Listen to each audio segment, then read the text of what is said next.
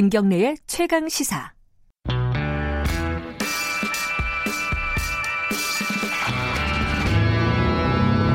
더 이상 waiting은 없다.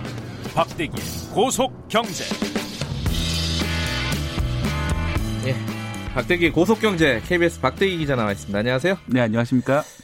그 앞에 시그널 나가는 것 중에 이게 제일 좋은 것 같아요. 시원시원하고. 자, 오늘은 일타 강사로 모셨습니다. 부동산 궁금하신 분들 많을 거예요. 617 관련해 가지고. 네. 일단 617 부동산 대책 나오고 나서 어, 주로 이제 방송사라든가 신문사에서 내보낸 뉴스가 시장이 어떻게 반응하는가 네. 뭐 이런 얘기들이 쭉 나오는데 정리 좀 해보죠. 어땠습니까? 주말 사이를 좀 네, 보통 주말에 이제 부동산 거래가 많이 이루어지죠. 토요일 많이 네. 하죠, 특히. 예. 예. 그래서 이제 김포 파주 지역의 풍선 효과가 조금은 있는 것 같습니다. 음. 일단 이제 김포 한강 신도시가 문제인데요. 한강 신도시 롯데캐슬 전용 84제곱미터 같은 경우에 이달 초에 4억 원에서 4억 원대 약간 중반까지 이제 거래가 됐었는데 네. 지금은 이제 4억 원대 후반 그리고 5억 원대 초반에 매물이 오. 많이 나와 있는 그런 상황인데요. 예, 물론 이제 실제 거래가 얼마나 이루어지는지 나중에 이제 나오겠지만 어쨌든 음. 호가는 좀 상승해 5천만 원 정도 상승해 있는 상황이고요. 호가가 5천에서 1억 사이 이 네, 정도 좀 상승했다. 있고요. 김포. 음. 그리고 파주 운정 신도시는 뭐 그 정도까지는 아닌데 어 실제로 이제 부동산에 그 매수 문의가 많이 들어오고 있는데 왜냐하면 이제 파주 지역이나 김포 지역이 서울과 가까운 지역 중에 유일하게 유이하게 규제 음. 대상에서 빠져 있거든요. 유이 예, 예. 예. 그렇기 때문에 아마 이쪽에 어 약간은 이제 풍선 효과 다른 지역을 누르면 이쪽에 불어오는 효과가 음. 있는 것 같습니다. 하지만 이제 재건축 단지 같은 경우에는 반대인데요. 네. 흑마 아파트, 목동 아파트가 어, 최근에 좀 뜨거웠었는데 많이 식은 것 같습니다. 음, 어. 거기 규제가 좀 강하게 들어간 예. 게 있죠. 좀 이따 자세하게 얘기하겠지만은 예. 그리고 거기 그 토지거래 허가 지역 있잖아요. 네. 강남, 청담, 삼성 뭐 이쪽인가요? 예, 그쪽 이곳 그 송파구 같은 경우 잠실동. 아 잠실까지. 예. 예. 여기들은 어땠어요? 거기는 이제 반짝 거래가 좀 있습니다. 왜냐하면 23일부터 실효 그 발을 내일, 발효가 되거든요. 내일부터 예, 어. 발효가 되기 때문에 23일 어, 이후에는 어, 구청장 허가를 받아야만 그 집을 살 수 있습니다.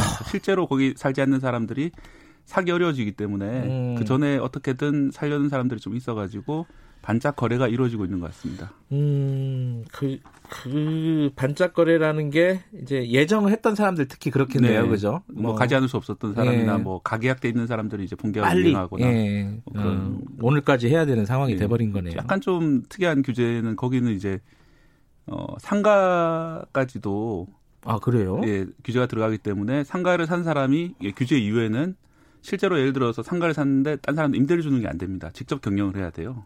아이고 그렇구나. 네, 그래서 뭐 그런 문제 때문에 아마 좀 반짝거리가 이루어지고 있는 것 같습니다. 뭐 여러 가지 이제 또 불만들이 생길 수밖에 없는 거죠. 규제라는 게 생기면은. 예, 뭐 다소 불만이 예. 있는 것 같습니다. 그 얘기는 조금 이따 하고 어찌 됐든 아까 풍선 효과라는 게 어느 정도는 뭐 지금 뭐 하, 며칠 사이에 이렇게 네. 다 통계가 잡히진 않겠지만 어느 정도는 우려가 되는 부분도 있다. 그럼 여기에 대한 정부의 추가 대책 네. 나올 수 있을까요? 네, 국토부가 이제 보도자료까지 냈는데요. 네. 과열 우려가 있는 지역에 대해서 규제 지역 지정에 즉시 착수한다 이런 내용이 있기 음. 때문에 만약에 실제로 김포 지역이나 파주 지역에서 네. 어, 가격이 좀 많이 오르는 현상이 관찰이 되면 아마 추가 규제 바로 들어갈 것 같습니다. 음흠. 또 김상조 청와대 정책실장도 어제 이제 부동산 대책이 소진은 안 됐다, 더 네. 많이 있다, 모든 수단을 동원하겠다고 밝혔거든요. 뭐 그런 걸로 봐서는 아마 풍선 효과가 나타난 지역이 있으면 아마 추가로 들어갈 것 같습니다. 예를 들어 뭐 김포 아까 말씀하신 뭐 네. 파주 뭐 이런 쪽이 풍선 효과가 좀 지나쳐 보인다 이러면은 추가적으로 뭔가 네. 어, 나올 수가 있을 수도 있다.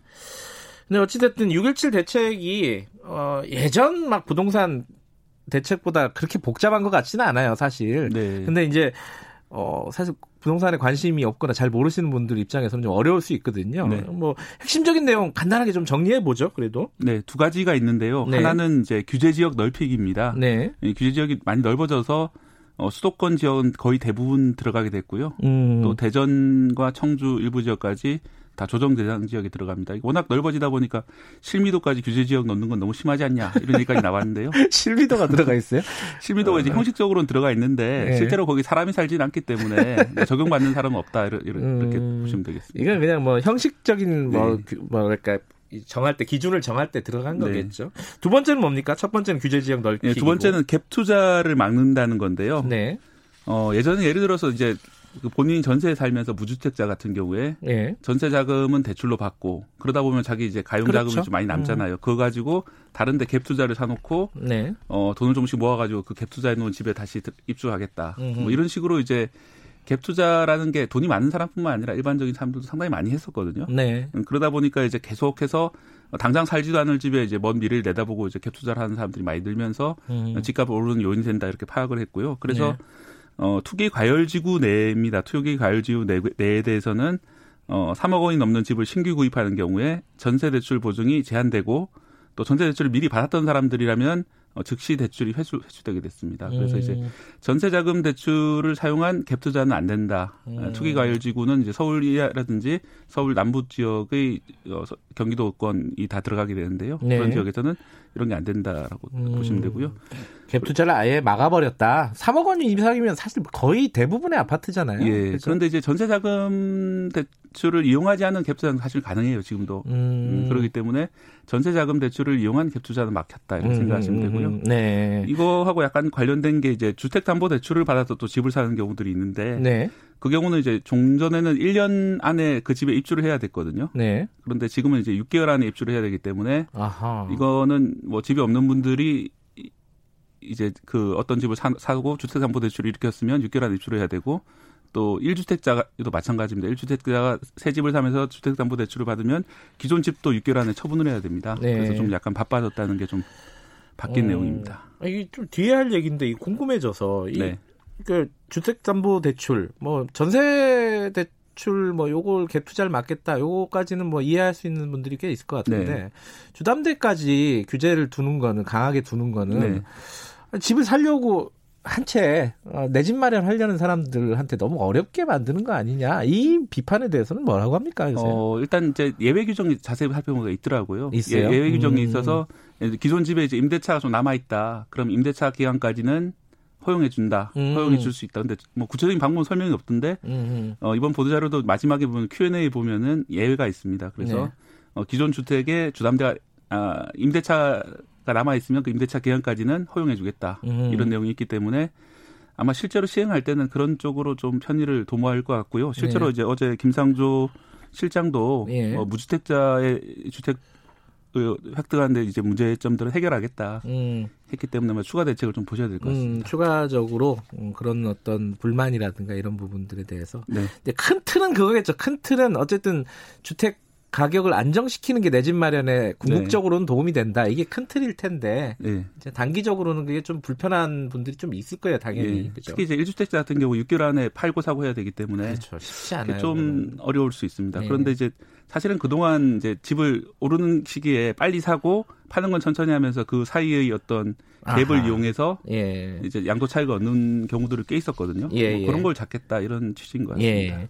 그리고 또 하나가 이제 아까 잠깐 언급해 주신 재건축 관련해 가지고요. 네. 2년 이상 살아야 된다? 거기 조합원이 되려면? 네. 이건 어떤 내용이죠? 재건축? 아파트가 예를 들어 여의도 같은 경우에는 50년 아파트가 됐기 때문에 상당히 네. 좀 열악한 경우가 많았죠. 그래서 그렇죠. 실제로 집주인이 살지 않고 산 다음에 임대를 주고 네. 이제 재건축 때까지 기다리는 경우가 많았는데 네. 그런 걸 차단하겠다. 실제로 음. 가서 살아야만 분양권을 받을 수 있고 음. 만약에 이제 분양권을 못 받는다는 얘기는 살지 않는 집주인들 산 적이 없는 집주인들은 어 나중에 청산할 때 현금으로 받아라. 네. 뭐 이렇게 되거든요. 아. 이게 당장 시행되는 건 아니고 올해 12월 달까지 법이 개정될 예정이고. 아, 이거는 법 개정 사안이군요. 네. 법 개정되면 그때까지 재건축 조합이 결성 안 된 곳을 향 대상으로 이게 시행이 되는데 음. 두 가지 효과가 예상이 됩니다. 하나는 이제 12월까지 좀 재건축이 빨라질 수 있고요. 네. 할 수 있는 곳들은 그리고 음. 할수 없는 곳들은 재건축이 12월 이후에는 상당히 좀 어려워지지 않을까 생각이 듭니다. 그래요. 자 전반적으로 자 여러 가지 대책들을 정리를 해주셨는데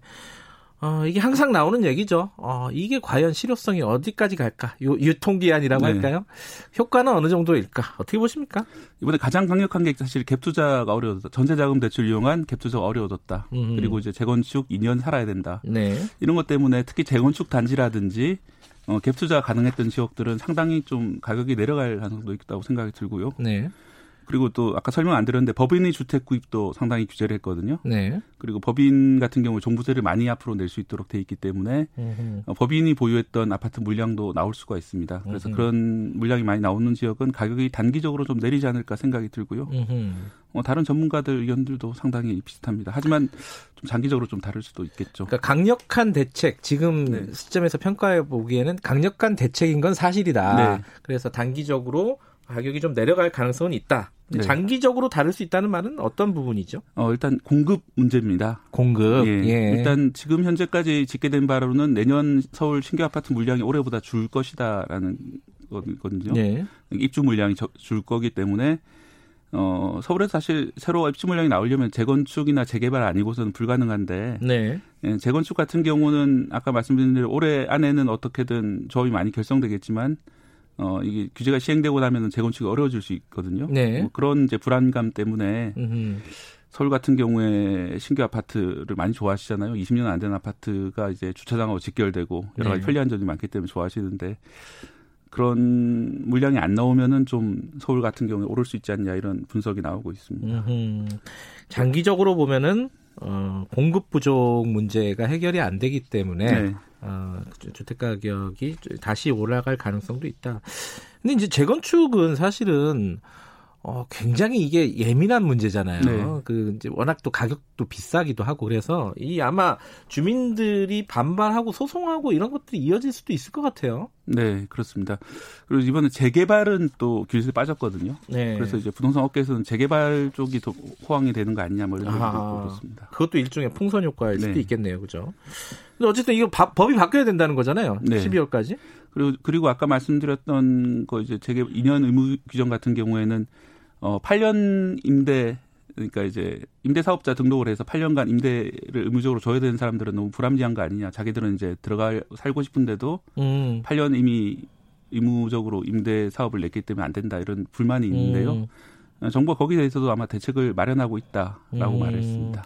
그 부분 어떤 대책이나 구제책이라고 할까요? 뭐 네. 그런 부분들은 좀 기다려 보고요. 근데 이제 좀 더 근본적인 문제가 있습니다. 사실 이제 공급 부족 얘기도 있고 또 하나는 유동성 문제가 있어요. 지금 돈이 많이 풀렸는데 갈 네. 데가 없다. 이 네. 문제는 이런 규제로 해결하기 좀 어렵지 않나 이런 시각도 있습니다, 분명히. 네. 어, 그렇죠. 지금 다들 아시다시피 코로나 19 때문에 워낙 예. 대출 어, 금리가 사상 최저인데다가 네. 돈도 많이 풀렸습니다. 그래서 네. 이제 광의 통화 M2가 사상 최대고 또 광의 통화 중 협의 통화 비율 그러니까 음. 이제 실제로 유동성 비율이라고 하는 것들이 어, 34%쯤 되는데 그 역대 최대라고 합니다. 그래서 네. 어, 실제 돈이 많이 풀려 있어요. 그래서 지난달에 서울에 이제 세채 분양이 나왔는데 네. 26만 명이 청약을 했거든요. 이거는 이제 주택 청약 순위 상관없이 청약하는 거라서 로또라고 얘기했던 예, 그렇습니다. 예. 그래서 1인당 5억 원 정도 마련이 돼야 청약이 가능한데 26만 명이 청약했다는 거는 약 130조 원이 언제라도 부동산을 사겠다. 이런 돈들이 많이 있는 상황이기 때문에 그래서 아마 이번에 좀 강력한 대책이 나온 것 같습니다. 음. 이대로 둬서는 안 되겠다. 이런 음. 생각 때문에 된 것 같고요. 단기적으로라도. 예, 예. 실제로 2008년도 글로벌 금융위기가 있은 다음에 어, 영국의 경우에는 지금까지 한 부동산 가격이 60% 정도 올랐거든요. 음. 그런데 산업 생산은 약간 떨어졌어요. 그때 음. 비교하면 12년 지났잖아요. 예. 뭐 그런 것처럼 유동성을 많이 공급하다 보면은 실물 자산 가격이 많이 올라가는데 네. 어, 실제로 회복돼야 될 산업은 별로 회복이 안 되는 경우들이 상당히 있습니다. 그래서 음. 정부도 그 점을 우려해서 어, 강력한 대책을 내놓고 있는 것 같습니다. 음. 이게 근데 이제 젊은 사람들 입장에서 20, 30, 한 40 여기까지 뭐그 위, 1세대도 마찬가지인데 주택 가격 안정도 중요한데 이게 전세 가격 안정도 굉장히 중요한 문제거든요. 네. 정책이 좀 같이 가야 될 텐데 그런 부분들에 대한 고민들도 있겠죠. 정부도 당연히. 네, 그렇습니다. 그래서 이번에 이제 임대차 3법이라고 해서 네. 어, 임대차 갱신 청구가 가능하고 또 임대차 가격 인상을 제한하는 그런 법들이 논의가 되고 있는 그런 상황입니다. 네. 실제로 이제 법 재정 과정에서 얼마 통과될지 안 될지 그걸 봐야 음. 되겠지만은 어, 말씀하신 그런 문제가 좀 중요한 문제죠. 재산권 침해냐 아니냐 이런 논쟁도 분명히 있죠 그 안에. 네, 네. 그렇습니다. 그건 뭐 나중에 한번 또 다시 다시 다뤄보고요. 이 그 부분은 또또 하나의 큰 틀이기 때문에 네. 주택 정책에 대해서 오늘은 일단은 6.17 대책 기본적인 얼개 그리고 앞으로 전망 이것들을 일타 강사에게 들어봤습니다. 자 오늘 고맙습니다. 고맙습니다. 박대기의 고속경제 KBS 박대기 기자였습니다. 김경래 최강 시사 듣고 계신 지금 시각은 8시 45분 향해 가고 있습니다.